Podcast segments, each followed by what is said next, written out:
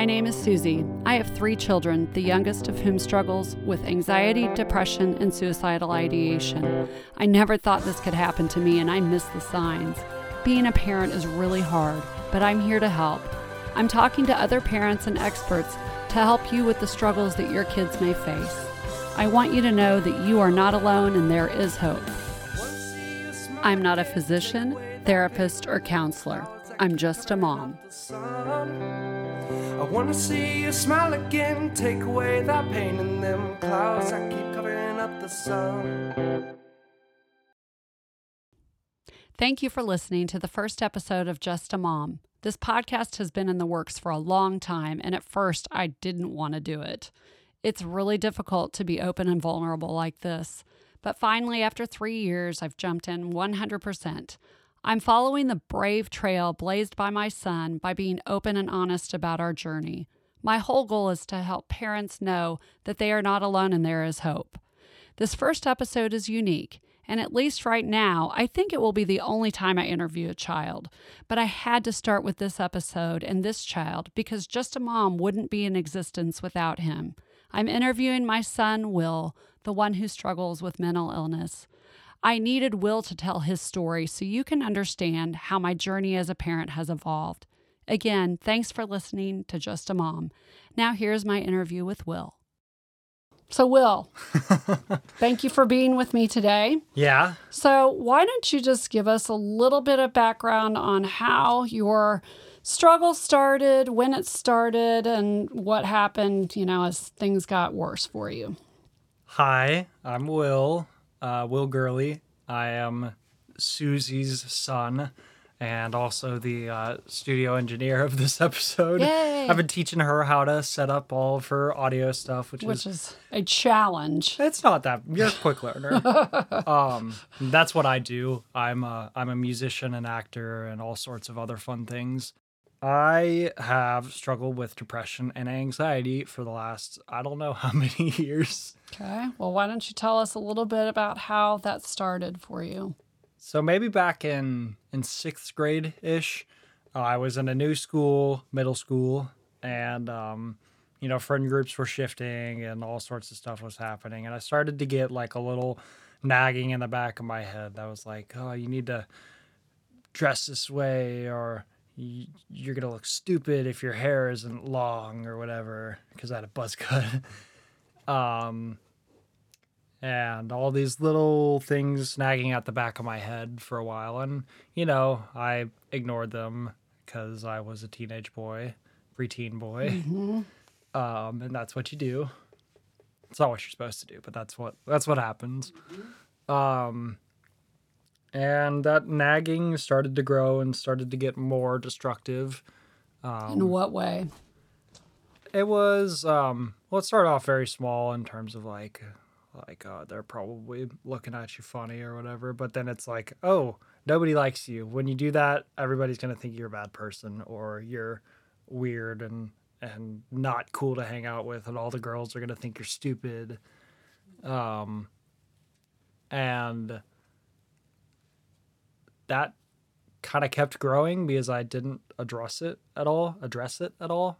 And I'm trying to think from probably sixth grade to eighth grade, I thought, oh, I'm a I'm a man. I don't need to think about my feelings. I don't need to talk about my feelings. So you didn't talk to anybody, you didn't talk to your parents, you didn't talk to your siblings, teacher, pastor, friends. No, Okay. no. Okay. Um, I mean, maybe I said something about it in passing to my friends, but nothing like actually deep or anything. Okay. No actual conversations about it. Just because, you know, you're you're a young man. You're supposed to be tough. Okay. Um, and then it got to a point where it was like starting to become harmful to me because I was realizing, realizing, put in finger quotes because it's not an actual realization, but I was like starting to realize like, oh, this, this sucks. And I'm starting to like become numb. I want to feel something again. So I started hurting myself, which is hashtag not great. And what way did you hurt yourself? Um, I would I would cut myself, which is not very fun. Um, and that I'm trying to even think. that was around the same time I think as I started getting anxiety attacks. Um, which, if you do not know what those are, those are basically, um, and I'm also not a mental health professional, so don't take my word for like a blanket experience. At least in my experience, it's where you have one of those nagging thoughts and instead of it just kind of like nagging it starts to grow and, and balloon into something really big really quickly um, and it just kind of catches everything on fire and and um, it may it can constricts your breath it makes it hard to breathe um, you can't really think about anything else you start crying and it's generally not a very fun experience So this is happening. You're having anxiety attacks. You're cutting, and this is all at what point? this is eighth grade Okay. and that starts happening more frequently and it's um becoming more of a problem because it's starting to get harder to function without having those thoughts or actions come up it all just keeps growing until at some point i realize that like i can't keep living like this At this point, had you thought about suicide? yes Did you have a Um, plan? Probably. Um, if you listen to my song, this is new info for you too. If you listen to my song November Again, which is shameless plug on my newest album that just dropped uh, called High School, um, there's a line uh, ceiling fan I can't turn on anymore because that was my plan. Hmm. Yeah. Hard to hear. Yeah, Okay. it's hard to say. Okay. Um, so that was November, hence the name November again. November, and you're 13 years old. Okay. Yep. Okay. So, at what point did you decide I'm not going to end my life and I don't like how I feel and I need to do something about that? This gonna be real hard for you to hear. Uh, sorry in advance, but this is what it's for. Um, I was getting ready to do that plan, and I was attempting to write a note, and I couldn't get myself to cry. And I was like, man, I can't even cry about this. Like, this is, this ain't right. This isn't how life is supposed to be. We're supposed to feel things, good and bad, and, and I'm not feeling anything. I'm feeling obviously bad, but it's like, I think that was the point where I kind of realized that I couldn't kill myself. I don't know if it was a pride thing or or what or a God thing. I'm for context, I'm a Christian. Um, but something I have a I have a monologue that I did for all my college auditions this year from a play called Tigers Be Still by Kim Rosenstock. And there's a line.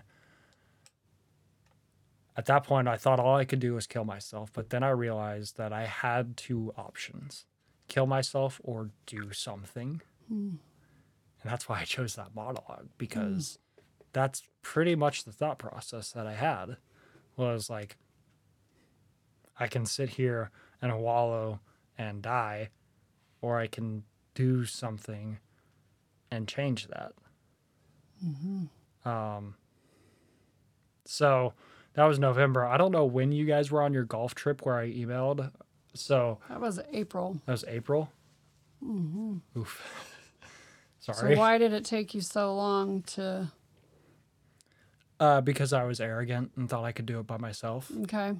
I don't know if arrogant's the right word. I was near. I was horse blinders, Okay. which is a common anxiety thing where you focus in on one thing and kind of block everything else out.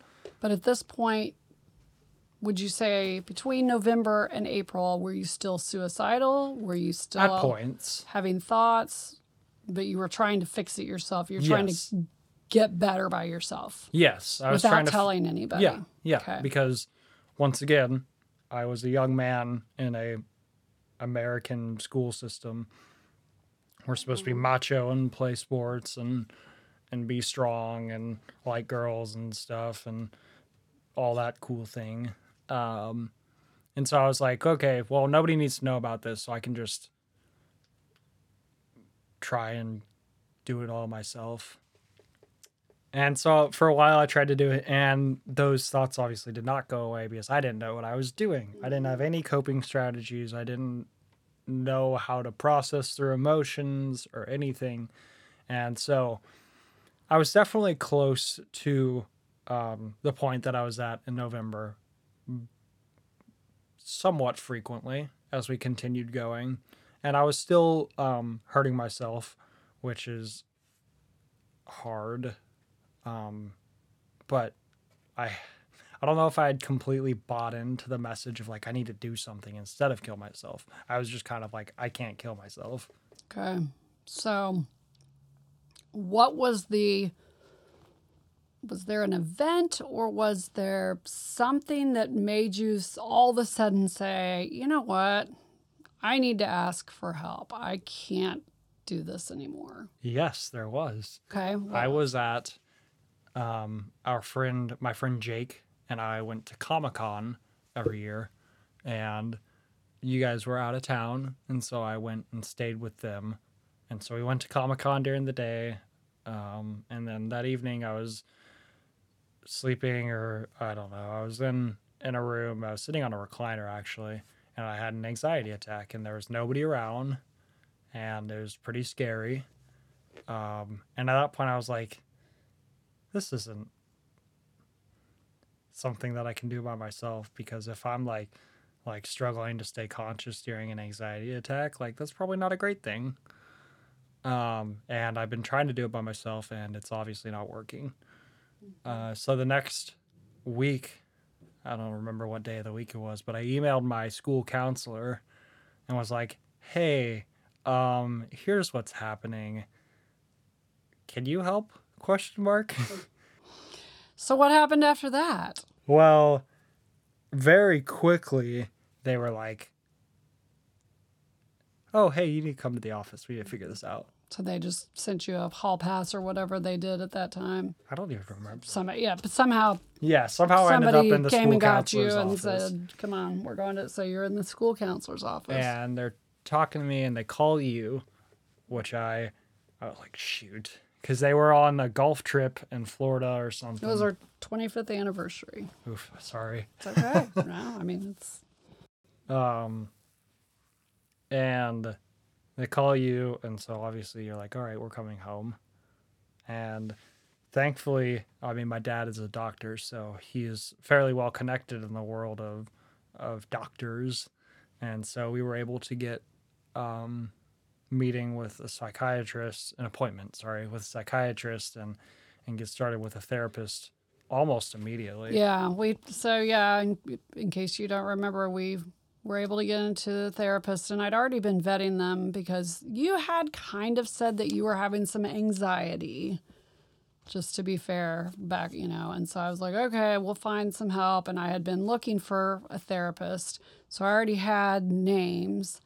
And when I got the call from the school, then I called the friend who gave me the names and said, Who of this list would you try first? And she said, I would try this one. And so I did. And thankfully, she called me back and was able to get you in within a matter of days, which is not always the case. It's usually not the case. Yeah. Um, but anyway, so we were with you at that time. We took you in to see her, and she spent a couple of hours with you. And then that was when she called your father and me back in and said, I believe he's clinically depressed. I think he needs to see a physician because counselors or psychologists cannot prescribe medication, physicians can. So, you know, all of this is happening pretty quickly for us. Of course, for Will, Pretty it quickly wasn't. for you. Well, yeah, I mean, this had been going on for months for Will, but for us, I mean, this was all like boom, boom, boom. We're like, oh, okay. So that was when your father made a phone call to his friend, who is a psychiatrist, a child psychiatrist, very good one, and he said, I want to see him tonight. So, Yeah, and um, we went to that office, and he talked to me and was like, okay, go pick up your prescription in a couple hours. And um, so I started on. So did you feel better immediately? Was it like the next day you woke up and you're like, oh my gosh, I'm cured? so for almost so was April, so July, August, so probably four or five months. Um, I was in three times a week one-on-one therapy, and I don't remember how often group therapy was. Three times a week. three times Yeah. a week group therapy. So I was in therapy six times a week. Um, and the office that I saw the psychiatrist at was the same place that um, group therapy was. Because you would This is him an important through line that we're going to follow up on here in a few minutes. So pay attention to that. because he, he you saw him once a week at the Yeah. same time. So Oh, I did? Mhm. I don't you remember that. seeing people left and right. Man, I don't remember that. Mm-hmm. Um, No, he was monitoring how you were doing and with your medication. And so you didn't just immediately feel better, the medicine. You didn't take a pill and you woke up the next day and you were like, oh my gosh, I feel great. uh, no, no, actually, still, I Mm. deal with anxiety and depression five years later. So, what about this whole process of being in therapy six days a week, meeting with a doctor once a week, taking medicine? How did this all work to quote unquote make you better? I don't remember how far into it we were, but Dana said, I can only do so much. I can only give you tools. You're the one who has to use them, and you're the you are working on them. You're using them and you're trying to get better. You want to get better, and that's the only way you're going to get better is if you actively work on it. Mm-hmm. And that is something that is very important, but it's also something that you have to recognize when trying to help other people. Mm-hmm. If they don't want to get better, you can't make them. Right. And that's something that I've struggled with because, you know, after this, we'll we'll get into this, but a little foreshadowing. After You Matter started, I had a lot of contact with a lot of people who dealt with mental health issues, and I was like, oh, I want to fix you, but if you don't want to get better, I can't help you. Right. And also, fixing people is not a great mindset to be in. Right. But um, so we're doing that. I'm working at Deanna Rose. Uh, I remember uh, after we finished our Deanna Rose shift, where Deanna Rose is a farmstead, and me and my best friend worked in the goat pens. It was quite the time. I don't like goats anymore. it Um, was because it was something. It, the reason we had you do that was because number one, we you, we knew you were safe there. Yeah. Number two, it was doing something for somebody else, which is something that the experts say when you are having a lot of trouble with depression in particular can be a helpful tool, one of many helpful tools. Doing something for someone else. Well, I hated it. So that obviously was a swing and a miss on our part, but Sorry. Um, it was awful. It was the worst. I um, it was not very fun. But I remember you would pick me up after that, and I would go to group therapy, and and I would go and do group therapy. And I remember one lesson that I still remember is there was like a bottle. They say when you have anxiety, depression, OCD, fill in the blank, and things happen in your day, you pour a little bit of water or baking soda or vinegar into the into the bottle. And then as that keeps going, and you put your cap on, and you pour more, and you put the cap on. And at some point, the bottle is so full, and the cap is still on, that it just spews out. And that's what we call bottling our emotions. So instead of Visual. doing that, what was that? good visual. Yeah, very good. Uh, I still think about it all the time. Um, and this was four and a half years ago. Instead of bottling your emotions, you have to, you know, open the cap a little bit and vent it out. And that is called processing emotions.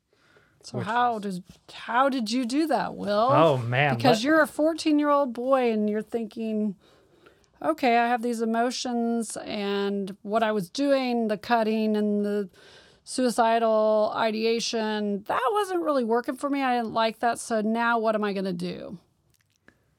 I think I still have the papers where I wrote out on the back lyrics to songs. And are you a I'm- songwriter at this point No, at 14 years no. old? So, at 14 years old, I'm, you know, five or six years into being a bass player. Okay. So I've been playing the bass guitar for a hot minute. And, you know, I enjoyed playing. I hadn't really played guitar at all and nothing else really. Um, but I loved music.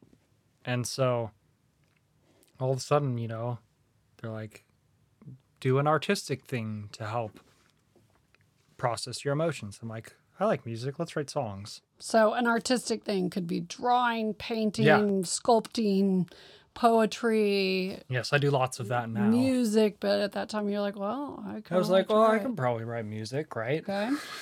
yeah. Um, and even though I think I had tried to write music before, and I was never very good at it, or at least I didn't ever try very hard. Um, and then, you know, I wrote some songs, and I played music, and I listened to music, and music quickly became very, very important to me, and it shaped the relationship that I still have with music now. Which is? Which is I use music as a way to process through my daily emotions and I see it as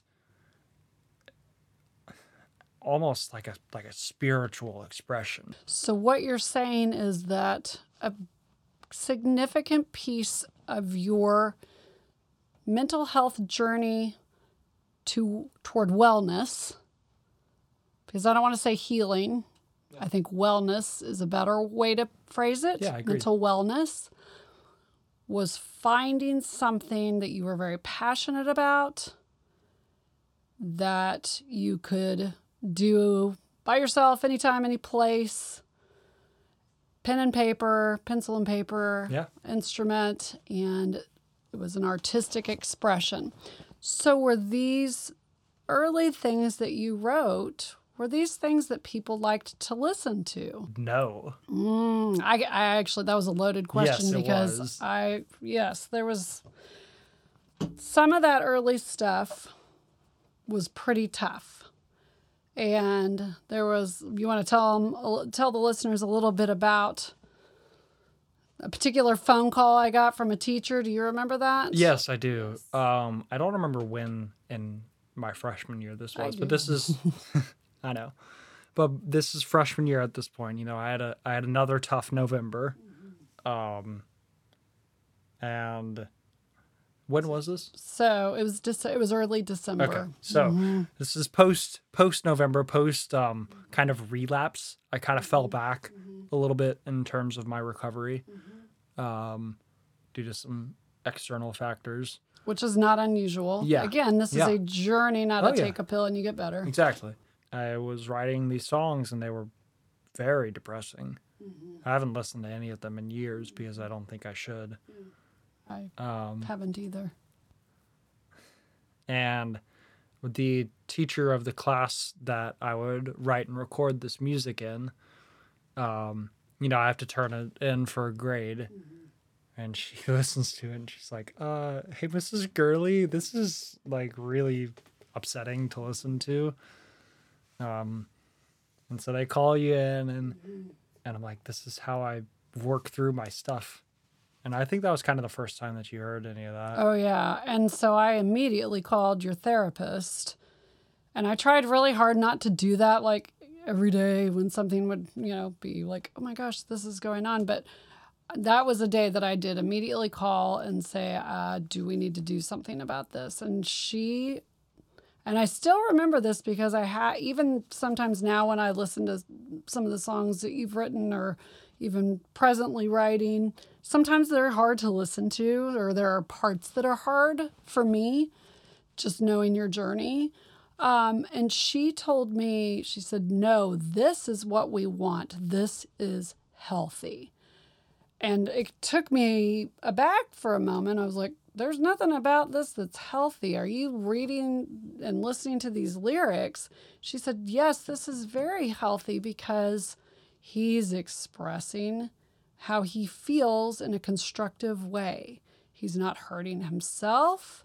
He's not thinking about suicide. He is expressing his emotions in an artistic form.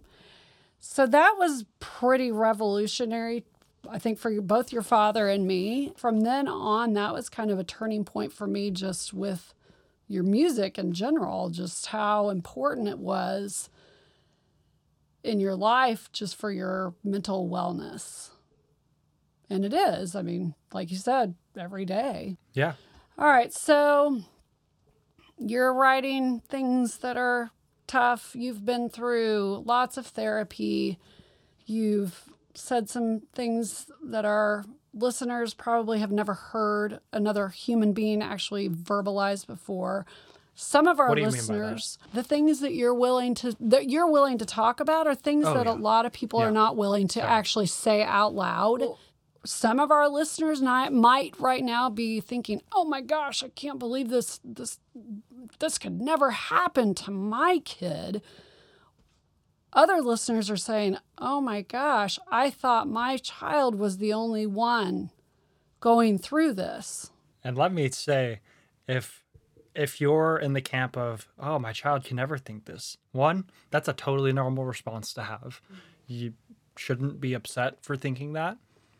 But also, that is a flawed way of thinking. Mm-hmm. Because growing up, I was the ball of energy kid. I mm-hmm. was the kid who ran up to random people at any event just to talk to them. I was always super energetic and happy and like bleh. Almost in your face. Yeah, very. I was Fun, I was kind of an annoying kid. No, you were the life of the party. yeah, life of the party. That's a good way to put it. Thinking that that that can never be your kid is um, potentially a dangerous way of mm-hmm. thinking. And I'm not saying that you're wrong for thinking that. I'm just saying that if you think that, you should check up, mm-hmm. do an evaluation of how you're observing mm-hmm. things. You guys hearing my music obviously was very hard, but writing it and recording it mm-hmm. opened doors that I would never have known existed mm-hmm. uh, in my life. At the same time, I was starting to write and record music. I was in the acting one class at the high school mm-hmm. because I needed a fine arts credit, and I'd always kind of been interested in the dramatics, as my parents are well aware. And I fell in love with it. It was amazing. And so I had these two constructive, creative outlets in music and in theater and acting and drama. So that was a really good thing to have. I had both of these outlets mm-hmm. to process through my emotions. So we're going, we're having some times that are better than others. Mm-hmm. And we get to February of 2018. You're 15 years old. I'm we're 15 years old. about a year into this journey as far as we knew, but yeah. and about a month into the journey of looking for a new school. Mm-hmm. what and very briefly, why was that important to you? I had immersed myself in a very toxic group of people at uh, my previous school that were, and and words that we use and still use, they were taking life away from me instead of giving me life. Mm-hmm. They were sucking life instead of breathing life. Okay. And so we're starting to look for a new school for me. Mm-hmm. And I watched the Grammys in February of 2018 and saw this dude who I knew existed but didn't really know anything about. I saw Logic perform his song 1 800 273 8255. And what is that number, Will? That phone number is the National Suicide Prevention Hotline's phone number. And if you haven't listened to the song, do yourself a favor, go listen to it. It's amazing. It was like a the eureka, I'm in the bathtub, eureka moment. um and I kind of see something that I've never seen before. I see music and I see mental health awareness, and I see those two married perfectly mm-hmm. in this song on national television, mm-hmm. international television mm-hmm. for millions of people to see. I'm like, hey, I write music like this, right? I write music that is how I process through things. This dude has an enormous audience and is also writing that music. but is doing it to make sure that people know that it's okay to not be okay and to know that there's help there. And that kind of lit a fire on under my chair. Mm-hmm.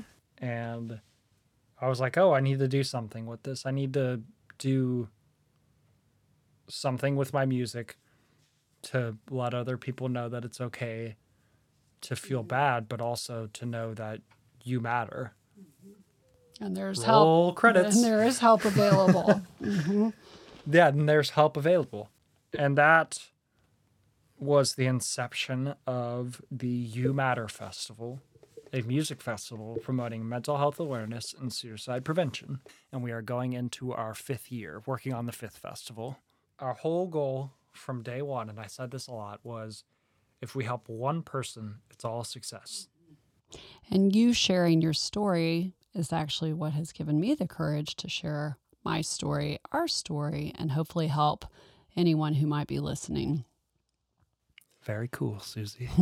Thank you, Will. so tell me a little bit about the rest of high school. So were you all of a sudden cured? No, no. Um, mental health isn't like physical health in the way that, oh, I'm sick and then now I'm better and there's no residual at all. It's like, oh, I have, I don't know, arthritis because arthritis isn't something I, I don't know. I'm not a medical professional, but like, on, of my understanding, you don't just like get rid of arthritis. It's always there. Um, this is not a great metaphor. No, it's I think it is because it's something that you learn how to manage. Yeah. Yeah. I mean, there are ups and downs, even still. I mean, five years later, that, you know, I have bad days, and that's fine because I'm human and everybody has bad days. Um, but, you know, there were times in high school that I was doing really well. And there are other times where, you know, things were more difficult for me and where my anxiety or my depression was, um, was a little bit tougher to deal with. But I, you know, I stayed with um, my therapist and I continued to talk to my parents and to my friends about these things. Um, Did you stay on medication? no, I actually, um, I got off of my medication. Uh, I think it was, I don't even know when I got off of it. It was right before your senior year. oh, okay. It was So right before my stayed senior year. yeah, you stayed on medication throughout most of your high school career. I felt pretty good. Um, you know, I'd been on it for almost three years at that point. Um, so that was a change for sure, and it, it took a little bit of getting used to an adjustment without it. But you know, I, I felt like I was in a good spot with um, you know, how I was coping and and my support group that I was around. And that was really great. Um, and then, you know, after my senior year, I started having some some issues with anxiety and headaches, and so I ended up getting back on a different medicine. Um, and and that's been working really well for me so far. Um, and and I'm you know I'm still on uh, medicine for for anxiety. Let's go back again to high school in a in a different way. Let's talk about COVID. So, of course, everyone in the world was affected by COVID in some way or another. As someone who struggled with depression and anxiety, what happened to you when on March 13th, 14th, whatever day it was, all of a sudden you find out, oh, there's not going to be any more school for the rest of the year, and everyone is supposed to stay home and not see anyone. I generally like to be around people. Um so that was hard, but I thought it was kind of fun at first because I didn't have to go to school. I got to, you know, play music all day every day and that's pretty much exactly what I did. I, you know, played drums all the time and I worked on big songs and for the first week or two, that was really awesome. And then it started to not be so awesome because that was all I was doing. I was going and locking myself in the music room for eight to 10 hours a day and only coming out for meals in the bathroom sometimes. And I realized that I do need a routine and kind of a, a schedule of things to do. And I was bored. And school, online school was not particularly challenging. Um, so I actually went and got a job. I started working at a grocery store since that was, you know, essential and people were allowed to work there and they were always looking for people to work. Um, so I went and was a cashier at a, at a grocery store for like a month and a half. And that was really nice. Um, while I was, you know, doing my classes. And then I would do dance two or three times a week on Zoom. We cleared out a little space on our on our floor that I could call in to do my ballet and jazz classes and that was a good way to get me up in the morning and, and get things moving. Would you say that part of your saying, Hey mom, dad, I think I would like to get a job was a result of all of the therapy that you've done, knowing yourself? How would you answer that question? I think it was a combination of, you know, the therapy that I've done and then also just getting older and more mature, I guess, because I had I I was mature enough to know that I was bored and in need of not only structure but interaction with people. Um, and and that definitely came from a number of factors, including both therapy and and maturity and talking with you guys all the time. Um, so I think those played into that. What are you doing now, Will? I am heading to Shenandoah Conservatory, which is in Virginia. It is in Winchester, and I will be studying musical theater. You know, I'm definitely anxious about it, but I feel like that's a kind of an inevitable thing. I mean, it's a big change from from what I'm used to. It's a long way from home, and so the anxieties that I'm feeling aren't like crazy out of nowhere. Mm-hmm. um, you know, I feel like they're they're fairly well justified, but I, I am very hopeful, very excited, and I'm I'm going in the right direction. So, would you say at this point that your mental health is perfect? No, no, absolutely not. I mean, there are always hard days and and hard weeks and hard months and hard semesters and that's not going to change and that's part of what being human is. Um, everybody has mental health and there are going to be days where everybody even if you don't struggle with a mental illness that you know you're not feeling great and that's okay. And you know i have the you matter festival and i'm talking on your podcast and i speak to schools and stuff and I still sometimes have to, you know, go back to my therapist. I was just there a couple days ago. So, no, my mental health is not perfect, but nobody's is. So, Will, in closing, what advice would you give parents if you could rewind the clock and you you're where you are now, but you're watching me parent 13, 14, 15 year old Will? What would you tell parents that would help them, encourage them? If you see your kid is like, obviously they need to go to school and stuff, but if there's an extracurricular that your kid is like consistently getting like really anxious or depressed or angry about, like maybe talk to them and, and evaluate that and see if that's a healthy thing that they need in their life. But also, don't just assume your kid's okay. This is hard for you to hear, Yeah. mom. Sorry. It's okay. That's But- why we're here. Yeah. Don't just assume your kid's okay because they're getting A's in their classes. Mm-hmm. I I don't struggle very much in school and my grades never once slipped during my mental health crisis. Mm-hmm. True. So just because you know your kid's passing his classes, mm-hmm. getting getting A's on their tests, like doesn't mean they're okay. Right. So check in often. Don't be overbearing in it, but you know, create trust in the relationship where your child can come to you when they're feeling depressed, anxious. I don't know what the word is for OCD, but mm-hmm. Out of control. out of control. That's a good word. Um, and be open to having those conversations. I would take it even a step further, and I think we've talked about this in the past.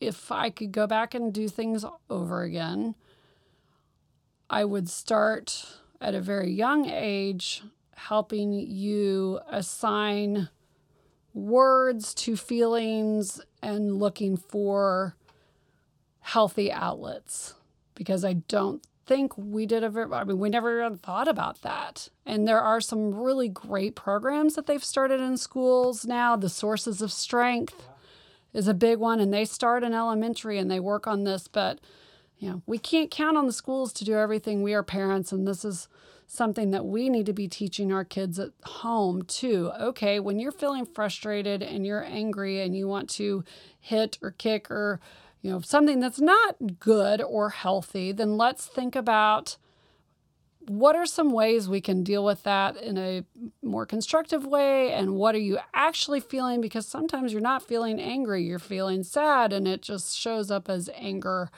and that was that was me. Yeah so I would say to parents who have young kids who may have just stumbled on this podcast and you think this doesn't apply to you, no, it really does. And if I could be in your shoes, I would really be working on my children's mental health at a very young age because it is part of all human beings. God gave us our minds and he also allows these things to happen and we need to help our kiddos assign words and find healthy ways to deal with what it is that they're feeling. Any other tidbits, Will? Um, you matter no matter what. A little yep. cliche, no, it's not. Just because I, I mean, that's my job now is is the You Matter Festival, but I I mean it every time I say it. You matter no matter what. Yep. And if you find something constructive or healthy to process through things, or if your kid finds something like that, lean into that. Mm-hmm. And you are not alone, mom, yeah. dad, kids struggling. Yeah. You're not alone. You're hearing us talk about it. Every week, we get people who talk to us, who message us or call us and say, Hey, my fill in the blank is struggling with this. Thanks for talking so that we know that we're not alone. Like hundreds and hundreds of people have, have told us that. So just know that you are not alone, even though you feel like it. And as we close, I just want to remind everyone if you or someone you love is feeling suicidal or showing signs of wanting to self harm, Will, can you give us one more time that number to the National Suicide Prevention Hotline, please? I would love to. 1 800 273 8255. Thank you for listening. This has been the first episode of Just a Mom. At the time of this recording, the National Suicide Prevention Lifeline had not yet released its new easy to remember number 988. It is now operational and ready to receive calls. If you or anyone you know are struggling with mental health issues, please call 988 to talk to someone. If you or someone you know is struggling with suicidal thoughts or ideation, please call the National Suicide Prevention Lifeline at 988.